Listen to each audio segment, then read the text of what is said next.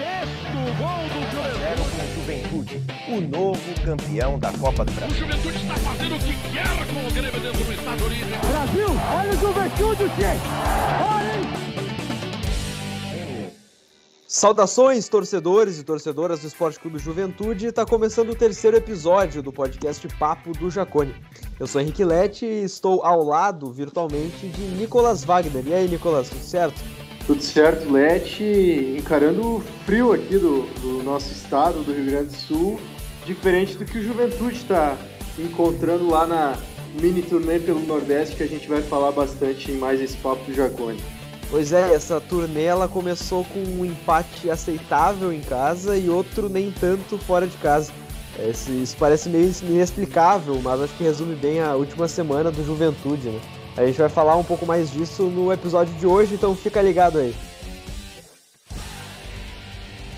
Falhou o time do Náutico, a bola sobrou para Dalberto, vai tentar dali, meteu direto gol! Gol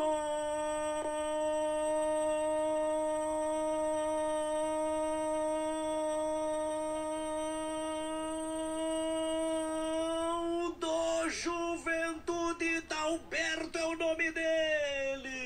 A gente começa o programa com a narração do golaço do Dalberto, feita pelos colegas da Bitcom TV.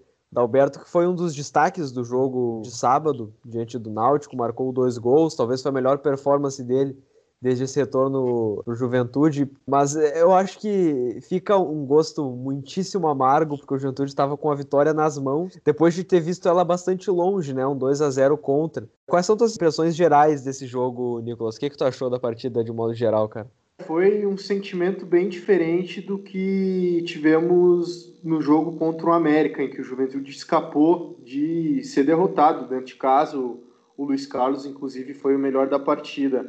Contra o Náutico, um jogo muito aberto, recheado de erros das duas equipes e também por isso acabaram acontecendo os seis gols da partida, né? Um jogo realmente com muitas alternâncias e o sentimento ele é amargo, né? O gosto é amargo porque o Juventude ganhava por 3 a 2 e tendo um jogador a mais acabou sofrendo empate ali numa uma bobeada do, do Gabriel Novaes, que entrou no segundo tempo para fazer sua estreia. Mas, assim, foi um jogo que, que teve várias fases e o, o, início foi já bastante movimentado. O Juventude começou bem ali os 10 primeiros minutos, assim como tinha sido contra o Paraná, que foi o, o último jogo do Juventude fora de casa antes desse contra o Náutico. O Juventude começou bem, marcando em cima, teve uma cabeçada do Tarta, que quase marcou logo no início, mas aí na, na primeira chegada o Náutico já conseguiu abrir o placar e logo na sequência fez o segundo, explorando muito a fragilidade da marcação do Juventude pelos lados, especialmente o lado direito de defesa que teve o Igor, foi muito bem ofensivamente, muito bem no apoio, dando duas assistências, mas defensivamente ele sofreu bastante, mas não é só a questão individual do Igor, porque o Juventude começou se organizando defensivamente num 4-3-3. A gente até tinha comentado sobre essa organização defensiva no episódio passado. E nesse 4-3-3, os atacantes eles não acompanham tanto o lateral, acompanha só ali até uma parte, mas quando o adversário entra no campo de ataque, essa responsabilidade da, da marcação pelos lados para dobrar a marcação com os laterais do Juventude acaba sendo responsabilidade dos jogadores do lado ali do losango, né, que nesse jogo foi o Tarta pela direita e o Marcial pela esquerda. Só que o Juventude não conseguiu fazer bem esse balanço defensivo para quando o adversário mudava de corredor ter essa marcação ajustada dos lados. E aí o Náutico foi trocando o corredor, mudando de lado, invertendo bola e encontrava sempre muito espaço no lado oposto. Tanto é que os dois gols do Náutico ali no início são de jogadas que acontecem no lado esquerdo e acabam sendo definidas no lado oposto, no lado direito. Então o Juventude acabou sofrendo com isso e aí depois o, o Pintado mudou a organização defensiva para duas linhas de quatro e aí o Juventude deu uma ajustada melhor nessa fase defensiva essa fase defensiva ela tem sido problemática né, em alguns momentos, porque o Juventude tem essa questão do, do posicionamento que não estava sendo muito claro. De fato, esse ajuste ele foi bastante importante. E a gente viu na, na, nas substituições né, no segundo tempo, Nicolas, como a gente comentava aqui em off, o Juventude acabou meio que se desorganizando nesse sentido, né, e talvez permitindo que o Náutico conseguisse aquela escapada que acabou gerando o gol. A gente viu o Gabriel Novaes, que é um, um atacante, ele jogou a carreira inteira como um, um, centroavante. Então, raramente ele tinha que fazer essa marcação do lateral. Pouquíssimas vezes ele estava na área adversária, é, marcando o cara que estava com a bola. Em alguns casos ele deve ter marcado em situações de, de bola parada, que aí o centroavante volta para ajudar, porque tem estatura e tudo mais. Mas nesse contexto específico que o, o, o Gabriel estava na área, claro que tem, tem um, a culpa que é dele, né? Porque ele dá um empurrão com as duas mãos do cara, que é um movimento que tu não faz é, nem dentro da área nem fora, porque obviamente vai ser a falta, só se tu tá querendo parar o lance, o que obviamente não era o caso ali, né? Dentro da área, porque seria pênalti. É, mas tem também essa questão do posicionamento, né? Porque talvez ele não deveria estar ali, mas sim daquele jeito que a gente até comentou no último episódio, que é uma característica dele de estar sempre é, tentando incomodar a última linha adversária, tentando pegar essa bola nas costas, correndo, se desmarcando em direção ao gol. O que, que, que tu achou assim dessa, dessas mudanças do Pintado? Será que elas foram determinantes para o resultado, cara? Eu considero que sim, eu considero que sim. Acho que o Pintado errou porque não, não ao colocar mais um atacante, né? Apesar de Juventude estar vencendo ali o jogo, com o Náutico com a menos, não, não tinha porque o Juventude se fechar. Não é isso. Mas aí colocar um segundo atacante, que foi a entrada do, do Gabriel Novaes, depois de, de ter entrado o Roberto, aí eu achei um exagero, porque desocupou o meio, o Juventude ficou ali meio que num 4-2-4, dá para colocar assim, com com o, o João Paulo e, e, o Marcial no meio e, e, os quatro atacantes. E, perdão, ali já, já estava o Bochecha em campo, né? Era o João Paulo e o Bochecha como dois volantes e aí os quatro jogadores mais na frente. E bagunçou, bagunçou. O Juventude vinha mantendo uma estrutura bem definida nesse início de trabalho do Pintado e ali deu uma desconfigurada e acabou alguns jogadores tendo que fazer funções que não são a, as deles. E o Gabriel Novaes é o principal exemplo disso. Ele é centroavante mesmo, é, é cara de, de área, de, de fazer esse trabalho de área, de, de buscar o desmarque para cima dos zagueiros, mas ele não é um, um cara para cumprir função tática, de recompor pelo lado, e ele não deveria estar na área do Juventude marcando naquele momento, e aí realmente cometer um pênalti infantil que também é de alguém que não tem o cacuete para estar tá ali. Então, eu entendo que o Pintado mexeu mal nesse sentido, não precisava ter colocado quatro atacantes. Três, tudo bem, dava para ter levado ali até o final com os três, mas mantendo um tripé ali no meio de campo para dar essa consistência. Ele não tinha muitas opções no banco de reservas para o meio de campo, né? depois da, das trocas ali só tava o Bochecha, que era a opção, acabou entrando, e aí só teria o, o Bispo, que seria um jogador de mais contenção, mas poderia ter colocado, né, para a circunstância do jogo, mantinha o João Paulo na equipe, para manter o, o, meio mais encorpado. Eu acho que o Juventude se expôs desnecessariamente. Não era o caso de recuar? Não, mas pelo menos que mantivesse a, a, a estrutura que vinha dando certo eu achei que o Pintado errou nessas trocas e, e passou por isso também o Náutico ter conseguido empate no, na partida. E é uma estrutura, né, Nicolas, que estava privilegiando muito as subidas do Igor. E essa foi uma das grandes armas do time, né? Não só no primeiro, como no segundo tempo. Ele deu uma assistência em cada um deles, é, cruzamentos muito bem dados, e a gente tem que ir além das assistências, porque é, ele, ele deu cruzamentos ótimos que, que, às vezes nem foram cruzamentos certos, porque não tinha ninguém para cabecear, é, ninguém estava posicionado da maneira correta para cabecear, é, ou cruzamentos venenosos que a Zaza conseguiu afastar de uma maneira é, lisonjeável, mas sempre que ele pegou a bola naquela zona e botou a bola na área, ele botou ela com certo perigo. E, e até me chamou bastante atenção essa capacidade dele de realizar cruzamentos de diferentes maneiras, né? Rasteiros, cruzamentos mais altos, cruzamentos às vezes nem, na linha de, nem sempre na linha de fundo, mas um pouquinho antes de entrar na, na, na região da área ali, cruzamento um pouco mais com um arco maior, ele, ele mostrou uma capacidade muito grande ofensiva E o Juventude, ao mesmo tempo, mostrou uma capacidade de, de potencializar ele, porque se ele estava ali cruzando, é porque o time propiciava isso para ele. Né? Então, o, o, meu destaque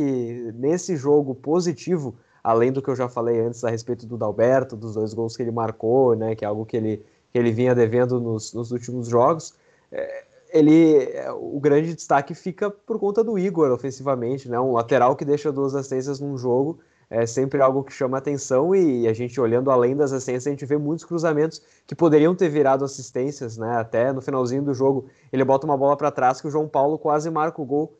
Então seria um hat-trick de assistências para ele, algo extremamente impressionante. A gente vai falar depois da parte mais defensiva do Igor, mas acho que ofensivamente não, não tem muito a se discutir em termos negativos, né, Nicolas? Além dos dois gols do, do Alberto, né, reencontrando as redes, a grande notícia desse jogo contra o Náutico, sem dúvida, foi o Igor, muito bem no apoio. O, o esquema e o modelo de jogo do Pintado, ele pede né, essa presença ofensiva dos laterais, esse apoio constante, e o Igor entrega isso. Né, entrega isso, e, e acho interessante que ele, ele fez 17 cruzamentos nesse jogo contra o Náutico, um número bastante elevado dois deles resultaram em gols. Mas não, não são cruzamentos, não, ele não cruza só por cruzar. Tu vê que tem uma intenção e é sempre endereçado. E com diferentes estilos, ora por cima, ora por baixo, como foi nos dois gols. E isso é muito interessante né, no lateral, que quando chega na linha de fundo não, não, não cruza só por cruzar, que percebe a movimentação do companheiro fechando. E o Igor foi muito feliz nas duas jogadas e curiosamente, os dois lances são parecidos porque há uma construção em que a bola passa pelo João Paulo até chegar no Igor. Então são dois lances semelhantes do, dos gols que tem o cruzamento do Igor e ele sempre dando essa opção, né, bastante aberto na ultrapassagem. Então ofensivamente é, se destacou bastante. Ele já tinha deixado uma impressão muito positiva contra o Caxias, né, inclusive deu deu assistência para um dos gols. E, e, dessa vez ele foi mais uma vez uh, importante e decisivo indo à linha de fundo e dando essas duas assistências. Agora é claro, defensivamente ele precisa evoluir. E a gente está falando de um garoto ainda, 22 anos, então tem um lastro aí de evolução e, é claro que precisa haver uma melhora nesse sentido, na questão de fechar a linha de quatro, de não levar tanta bola nas costas. O Náutico articulou muito ali pelo lado do Igor, então isso ele realmente precisa evoluir. Agora, ofensivamente, ele vem muito bem e entrega mais nesse quesito que o Luiz Ricardo. O Pintado até comentou sobre a diferença dos dois. Luiz Ricardo é um jogador bem mais experiente, tem a questão da, da bola aérea defensiva, mas é um cara que não entrega tanto quanto o Igor ofensivamente, isso ficou bastante claro e, e o Pintado tem uma, uma boa opção. O Igor pede mais oportunidades, pede mais minutos com a camisa do Juventude pelo que vem mostrando. E a minha opinião é que se o Juventude vai jogar dessa maneira, né, com esse losango no meio de campo que acaba deixando um, espaço bastante grande nos lados para subidas dos laterais, é, se vai jogar dessa forma, eu, eu entendo que jogar com o Igor é interessante, porque teoricamente o, vai ter essa cobertura, né? Às vezes nem sempre do, do primeiro volante, do cara que estiver na, na, cabeça da área ali, mas também do volante pela direita, pelo lado, que seria o movimento mais natural para fazer a cobertura pelo lateral. E, e, o Igor, o que ele mostrou subindo, é, pode ser muito valioso para um time que é, precisa de gente lá na frente, é, seja esses meio-campistas né, que, que formam o losango, ou, ou propriamente os laterais, e que precisam subir. A gente viu já o Juventude marcando muitos gols, tendo essa presença dos laterais na frente, né? O Helder é, indo lá para frente, tomando pênalti, o próprio Helder no jogo contra o CRB, dando aquele cruzamento. Então, a, a presença dos laterais no ataque ela tem sido crucial. E se é para o Juventude jogar dessa maneira, com esse losango, eu acho que a, opção pelo Igor, até pela questão física, porque ele tem certa facilidade para subir. E, e, a gente pensa no Luiz Ricardo, já é um lateral um pouco mais velho, claro, menos potência física e se preservando um pouco mais, né? Ele não demonstra é, cansaço ao longo do jogo, mas ele é um cara que não está apoiando o tempo inteiro. É algo que o Igor oferece diferente. Então, na minha opinião, é, se é para manter essa forma de jogar, que de fato deu resultado em, em, diversos momentos, o Igor é uma, é uma opção melhor, mas aí tem que se pensar muito nessa parte defensiva, que é exatamente como tu disse. Né? A gente viu o, o lado direito sendo muito explorado pelo Náutico, é, propositalmente ou não, é, isso acabou sendo muito ruim para o Juventude. Até a, a, inversão de lado acabou sendo prejudicada, porque a, a, marcação do outro lado também não era muito boa no auxílio para o Wellington Silva que nesse jogo mostrou que precisa de alguém auxiliando ele, né? Ele é um lateral que tem algumas capacidades associativas, ele toca bem a bola e tudo mais, mas não é um colosso na defesa e é bom ter alguém ali ajudando ele, né? Depois que o Gabriel Terra e o Alberto começaram a descer um pouco mais naquele lado, ele, ele foi assistido desse jeito. O Igor, ele é o, o cara para jogar nesse time se a ideia for ter os laterais subindo o tempo inteiro. Assim como do lado esquerdo, o cara é o Elder, né? Até porque o Eltinho a gente não sabe como ele vai voltar depois desse bom tempo parado. É, ele tem qualidade para chegar na frente, isso a gente sabe. Mas acho que para chegar na frente e voltar, ele já tem um pouco mais de dificuldade, né? Isso o Helder ele, ele mostra bastante capacidade. Eu acho que é por aí, acho que é por aí. E até na questão do Igor, tem que haver um resguardo defensivo maior por aquele lado, um sistema de coberturas mas se a gente pensar no, no, desenho do time titular do Juventude, que vem sendo utilizado pelo Pintado, não desse jogo contra o Náutico, mas o que a gente viu nos jogos, nos jogos anteriores, é com o João Paulo e o Gabriel Bispo jogando juntos, e aí quem desses dois joga um pouco mais adiantado joga pelo lado direito. Então poderia fazer esse suporte maior ao Igor, que, como tu destacou, tem muita força, muita vitalidade para ir ao ataque, para voltar. Então, realmente, nesse desenho que o Juventude utiliza com o losango no meio de campo e com o que o Pintado quer dos seus laterais, que é muito apoio, o, o Igor se encaixa melhor até que o Luiz Ricardo. Agora, na esquerda, o, o Helder também tem essa vitalidade maior né, para fazer esse vai e vem, para chegar à linha de fundo, e o Eltinho é mais um jogador de associação de combinação. Até por isso o, o Marquinhos Santos lá atrás utilizava bastante ele por dentro na fase ofensiva. O Eltinho não é tanto esse jogador de força para ultrapassagem. Então, se formos pegar por características que são exigidas para os laterais nesse modelo de jogo do Pintado, realmente Igor e Helder são os que encaixam melhor. A gente falou brevemente dele, né? Mas eu acho que vale trazer de volta o, o Dalberto, porque eu não sei o que, que tu achou dessa, dessa última performance dele, mas me pareceu melhor. Claro, os gols eles chamam a atenção, mas eu acho que ele, ele foi melhor condicionado nesse jogo, talvez até por conta da, da, das falhas na marcação do Náutico, que eram bastante evidentes, mas o posicionamento dele foi é, mais interessante, até porque ele, ele jogou ao lado do Rafael Silva, que é um cara que ele, ele cai um pouco para os lados, mas ele é mais de área do que o Breno, né? E o Dalberto foi bem. É, só que aí eu, eu, eu, vejo o Breno melhor que o Dalberto nesse, nesse jeito, assim, de jogando, jogando aberto. Ele oferece mais soluções, né? É, além de ter a, um bom chute de fora da área, que o Dalberto mostrou também ter nesse jogo. O Breno é um cara um pouco mais veloz e, e talvez não em arrancadas longas, mas em espaços mais curtos. É também melhor trabalhando a bola nesse sentido. Tu acha que o Alberto marcando esses dois gols, ele meio que se credencia para o time titular? É, ou em se, em se, pensando que o Rafael Silva é um dos jogadores titulares, porque ele é o, é o camisa 9, enfim. Ou dá para botar o Dalberto Breno ainda? Ou vai, vai, ser algo que vai variar? Como é que você está vendo essa questão, Nicolas? Acho que vai variar bastante, vai variar bastante. Temos visto isso no time do Pintado até agora e, e, o Dalberto realmente deu uma resposta boa contra o Náutico, estava devendo, né, vinha abaixo nos últimos jogos, e até o momento dele fazer o, o, o, primeiro gol dele contra o Náutico, um golaço inclusive, ele não vinha bem no jogo também, não vinha bem, mas aí, claro, se aproveitando ali no erro da saída de bola do Náutico, que foi um erro condicionado, porque o Juventude estava lá em cima, marcando alto e, e de certa forma forçou o erro na saída de bola do Náutico. O Dalberto acertou um belo chute, depois do segundo tempo marcou um gol ali como centroavante praticamente, né, fechando na pequena área para aparar o cruzamento do Igor. E o Dalberto, nós comentávamos semana passada até, ele é esse jogador que precisa de espaço, né? Ele não é tanto um cara para combinações e jogadas em, espaços pequenos. Não é um jogador de drible curto, ele é um jogador do drible longo.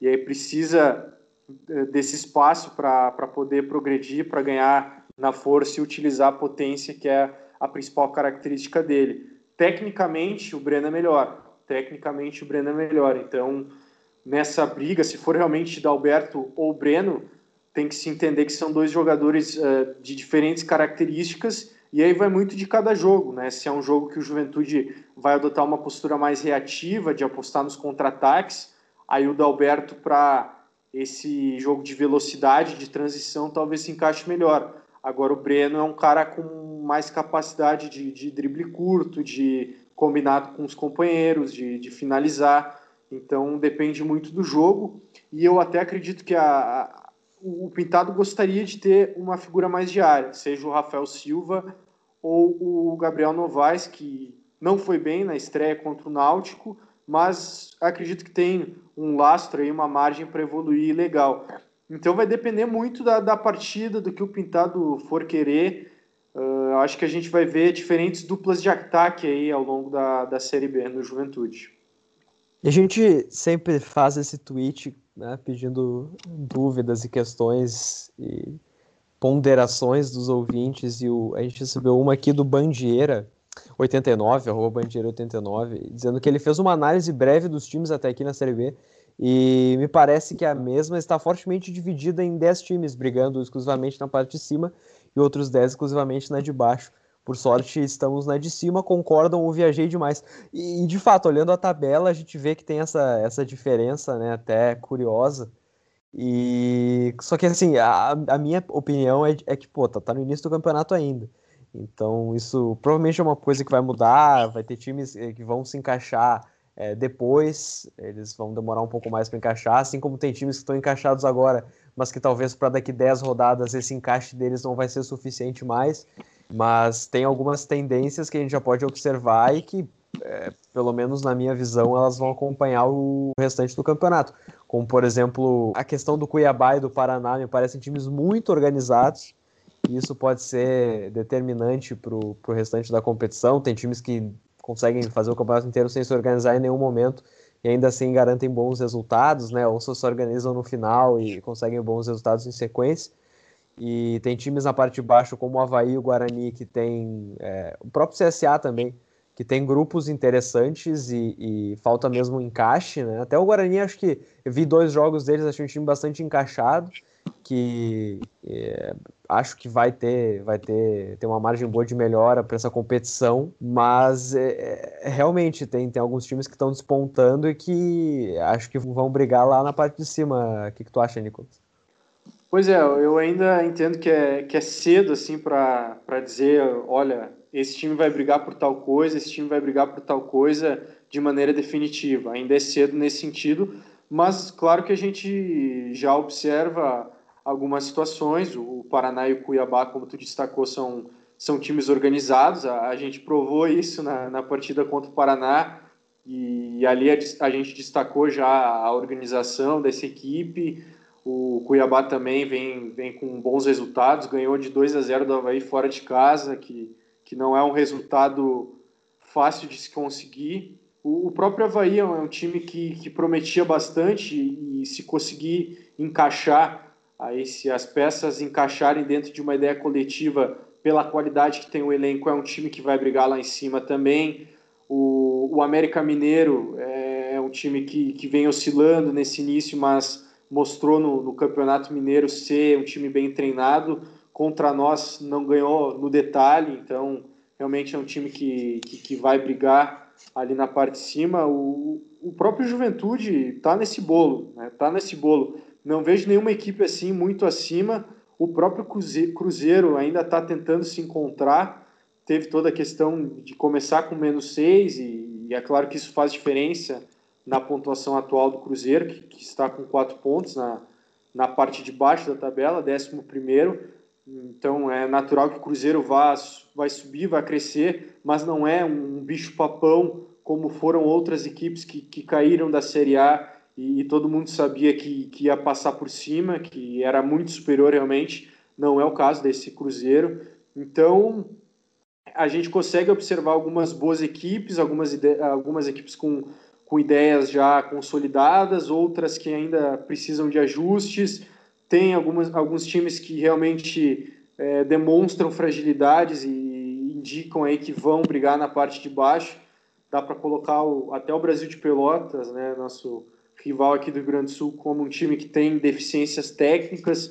Sampaio Correia, que o Juventude venceu logo no início, é o lanterna e mostrou ter algumas fragilidades, mas existe um grande bolo ali de equipes uh, no meio da tabela que é preciso observar mais, é preciso ver como elas vão se encaixar com essa questão da sequência de jogos também, e por isso é preciso ter cautela nesse tipo de análise mais definitiva. E não está entre esses times, esses 20 times da Série B, o nosso próximo adversário, né, o América de Natal, que a gente vai enfrentar na quarta-feira, né, e, e, até o momento eles não, não estrearam em, em competições nacionais, é um time que está disputando a Série D do Campeonato Brasileiro, mas eles é, jogam ainda o, o, Campeonato Potiguar, eles têm jogado, então eles não estão parados, não vai ser aquele adversário que está parado, que a gente sabe que isso pode ter consequências no jogo, é, mas não é propriamente um adversário de um nível que a gente tem visto. Né? E, e claro, o primeiro jogo entre Juventude e América, que, que, acabou empatado em 1 a 1 inclusive o gol que o Juventude marca, com, com o Iago Dias, né? Que até achei que ele ia ficar no time, ia vingar, mas ele acabou, acabou retornando ao Curitiba. Foi o primeiro gol do Juventude no campeonato no Alfredo Jacone em 2020. Agora o momento é outro, o Juventude está com muitos reforços, está com um time completamente modificado.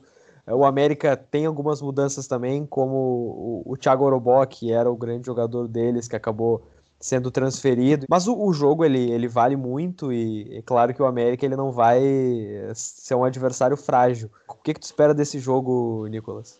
Pois é, a tendência é de ser um jogo bem diferente daquele do Alfredo Jacone. As duas equipes mudaram, o Juventude em especial mudou bastante.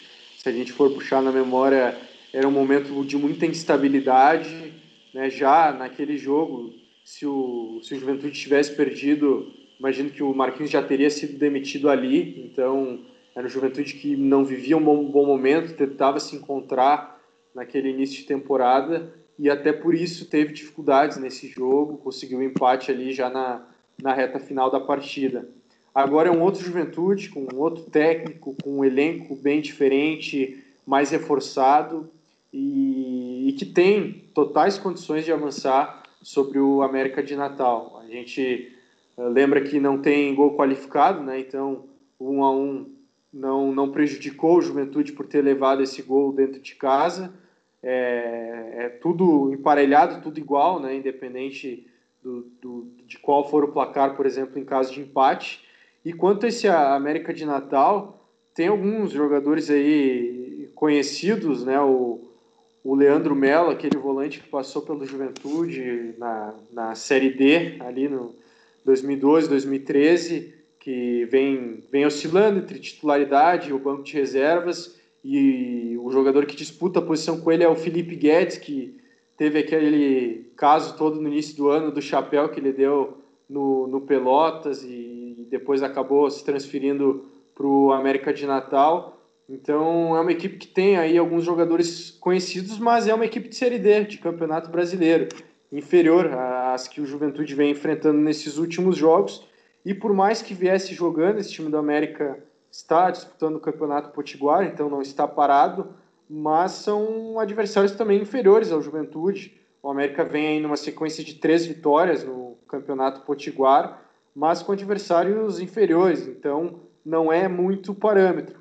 Eu vejo que o Juventude tem totais condições de, de conquistar essa classificação, mas não, não existe aquela história de ah, o Juventude é de Série B, o América é de Série D, então o Juventude vai passar. Não, não é por aí. O pensamento tem que ser de, de respeito ao América, mas também saber se impor, porque o Juventude tem qualidade e vem de, de embates contra adversários bem mais complicados. É, esse jogo tem, tem alguns detalhes, né? Por exemplo, o Juventude poupou jogadores para o confronto, então é, é, provável que a gente veja o Renato Cajá em campo. Acho que no meio de campo, o Bochecha, que ele vinha entrando em alguns jogos, talvez já, já entre como titular nesse jogo. E, e também tem a questão do Augusto, que já jogou competição por outro time, não vai jogar. Então, é, ao mesmo tempo em que vai ter a volta de jogadores que vinham sendo chave, é, vai, vai, ter a, a, saída de um cara na, na, zaga. Eu falo principalmente do Augusto, né? Mas alguns outros jogadores que também não vão poder jogar. Mas para mim, o Augusto é, é, o mais notório porque ele vinha tendo ótimas performances, sendo o líder da defesa. E aí vai, vai caber ao Wellington, né? O Wellington Nascimento, que ele fez um jogo sólido até, né? Contra o, contra o Náutico. Acho que a, a dupla de defesa não teve muita culpa nos, nos lances de gol, então é, não sei se esse é o, uma, deve ser uma preocupação o, o, fato de ele ser um dos zagueiros, mas acho que a, a, ausência do Augusto ela pesa, né?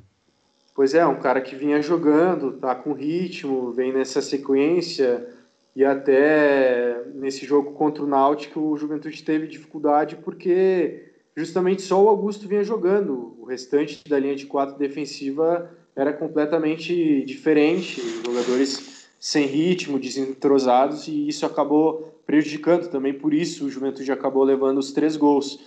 Mas preocupa um pouco essa questão da dupla de zaga para esse jogo contra o América, até porque não só o Augusto não, não vai atuar, como o Reinaldo também está nesse processo de negociação com o futebol português, então também deve ficar de fora. E aí, tendo uma zaga Wellington e Genilson, é, o Juventude pode ter um pouco de dificuldade pela questão do desentrosamento e também do ritmo de jogo. O Wellington fez uma atuação individualmente regular contra o Náutico e a gente tem que considerar que ele praticamente não treinou. Foram o quê? Três dias de treinamento e ele foi para o jogo, coisa que já, já tinha acontecido com, com outros atletas também que chegaram e já, já fardaram e já jogaram. E é claro que isso faz uma diferença. Então, com já a cancha dessa estreia, o Wellington possa de repente evoluir. Agora, é evidente que preocupa não pela qualidade ou falta de do Wellington ou propriamente do Genilson, mas por essa questão de, de desentrosamento e de falta de ritmo de jogo, porque quem vinha jogando realmente era Augusto e Reinaldo nessa dupla de zaga. E também tem a, a velha preocupação ali da bola nas costas da linha de defesa do Juventude que vinha sendo um problema com o Augusto e o Reinaldo, que são dois zagueiros que até pela juventude eles têm uma vitalidade, uma relativa boa recuperação. O Wellington e Genilson já são dois jogadores mais experientes, não tão velozes. E o Pintado parece que não vai abrir mão de jogar com essa linha alta. Então, o Juventude tem que ter bastante atenção nesse sentido, fazer aquele trabalho de pressão nos homens de frente também, para evitar essa bola nas costas que, que foi o calcanhar de Aquiles do Juventude nesse princípio de Série B. É, e tem aquela coisa, né? Esse é um, esse é um jogo que vale muita grana, é importantíssimo para o Juventude conseguir essa classificação, então é, aquela máxima de é um jogo que não se joga, se vence, vale. Então, o Juventude precisar é, se fechar, marcar um gol, jogar meio feio, a gente vai aceitar isso. É claro que num, num campeonato brasileiro, né, num, de pontos corridos, que, que há 38 jogos, é, se espera uma, uma, atuação convincente, porque isso vai, vai provar que o time a, a longo prazo ele vai ter uma perspectiva melhor, mas num, num campeonato como a Copa do Brasil, do jeito que for para se classificar, a gente vai, vai acabar entendendo, né, mesmo com esses desfalques e tudo mais. Eu acho que a, a ideia, a mentalidade tem que ser de vencer a qualquer custo e, e não talvez de tentar provar alguma ideia, algum ponto, de experimentar alguma coisa. Acho que não seria o momento para isso. Mas no sábado, né, no Jacone, é, claro que o jogo de quarta vai dizer muito a respeito dessa partida, de quem tiver desgastado, quem não tiver, até da questão do ânimo, né? Porque conseguir uma classificação, é, mesmo com, com essa viagem que cansa, a gente sabe que pode revigorar né, alguns jogadores, revigorar o time de uma maneira geral é, até financeiramente, né? A gente não sabe quais são as condições, mas certamente tem alguma coisa, sempre tem em jogos que valem dinheiro como, como esse. É, é difícil a gente pensar já projetar o jogo de, de sábado é, sem saber o que vai acontecer na quarta, mas é um jogo um pouco mais tranquilo é, por se tratar de, um, de, uma partida em casa. Acho que é difícil a gente projetar o jogo agora, mas dá para ter uma ideia já do que, do que vai ser feito. Até porque a tendência é de, de ir com o melhor que o Juventude tiver para a quarta e dentro disso certamente haverá desgastes. Né? Quase 2 milhões vale esse jogo né, na, na quarta-feira, além de voltar a disputar uma, uma quarta fase de Copa do Brasil. Juventude vem tendo boas campanhas nos últimos anos, então tem essa questão de, de avançar de fase na Copa do Brasil, mas o, o que realmente impacta é a questão financeira. Não, não podia ser diferente, pô, quase 2 milhões para um clube como o Juventude faz muita diferença. E para o jogo de sábado contra o Botafogo, a tendência é mesmo de uma equipe alterada em relação ao jogo do América, independentemente do que acontecer, até porque depois na outra semana, na terça-feira já, três dias depois do jogo contra o Botafogo, o Juventude enfrenta a Chapecoense em Chapecó, que é um jogo complicado também. Então, essa partida contra o Botafogo realmente deve ser para uma equipe mexida e aí a possibilidade de estreias. O Gabriel Novaes, de repente, pode ganhar uma oportunidade e o próprio Wagner, né? A gente fica nessa expectativa do, do, da apresentação oficial do Wagner e quem sabe de ele poder estrear na, na próxima semana, se não contra o Botafogo, enfim, contra a Chapecoense. Mas muito da sequência até anímica do Juventude, sem dúvida, passa por essa decisão contra o América lá em Natal, que, que vai definir os rumos do Juventude na Copa do Brasil e, também repercute na Série B, especialmente na questão da, da confiança, né? Pois é, a gente fica na torcida é, para a classificação na quarta, a gente sabe o quão importante isso vai ser para o time. Né? Ano passado, o Juventude conseguiu chegar longe na Copa do Brasil e é, foi notório né, o, que, o que a direção conseguiu fazer em termos de investimento é, para a sequência do ano, né, a própria contratação do Cajá, ela, ela vem disso. Mas acho que a gente vai fechando o programa por hoje, cara. É, a gente até não falou muito da, da partida contra o América Mineiro, mas é, é aquilo que a gente disse no início. É, era um jogo em que o time estava bastante baleado, né, depois de uma sequência bastante grande. O América também com uma obrigação de vencer. O, eles não vinham de bons resultados, o Lisca estava até, até de certa forma meio pressionado e o time dele estava um pouco mais descansado também, então o, o empate acabou sendo até positivo é, para o Juventude e porque foi o jogo, né? O segundo tempo foi, foi bastante pesado, né? Nesse sentido. É, mas acho que é isso, Nico. Não sei se tem alguma, alguma adição aí ao, ao, programa. Acho que é isso aí. Acho que a gente conseguiu projetar, em especial, essa decisão contra o América. Como falamos, né? Um jogo que vale muito, então a questão é realmente passar de fase, independente de, de como seja. Esse não é o jogo para jogar bonito, né, para apresentar um grande futebol. Esse é o jogo para vencer realmente. E o Juventude tem totais condições para isso e a gente vai ficar na torcida. Fechou então? Segue a gente no Twitter aí, arroba Papo do Jacone, manda o um podcast com seus amigos, desse jeito a gente cresce junto. Feito, até mais!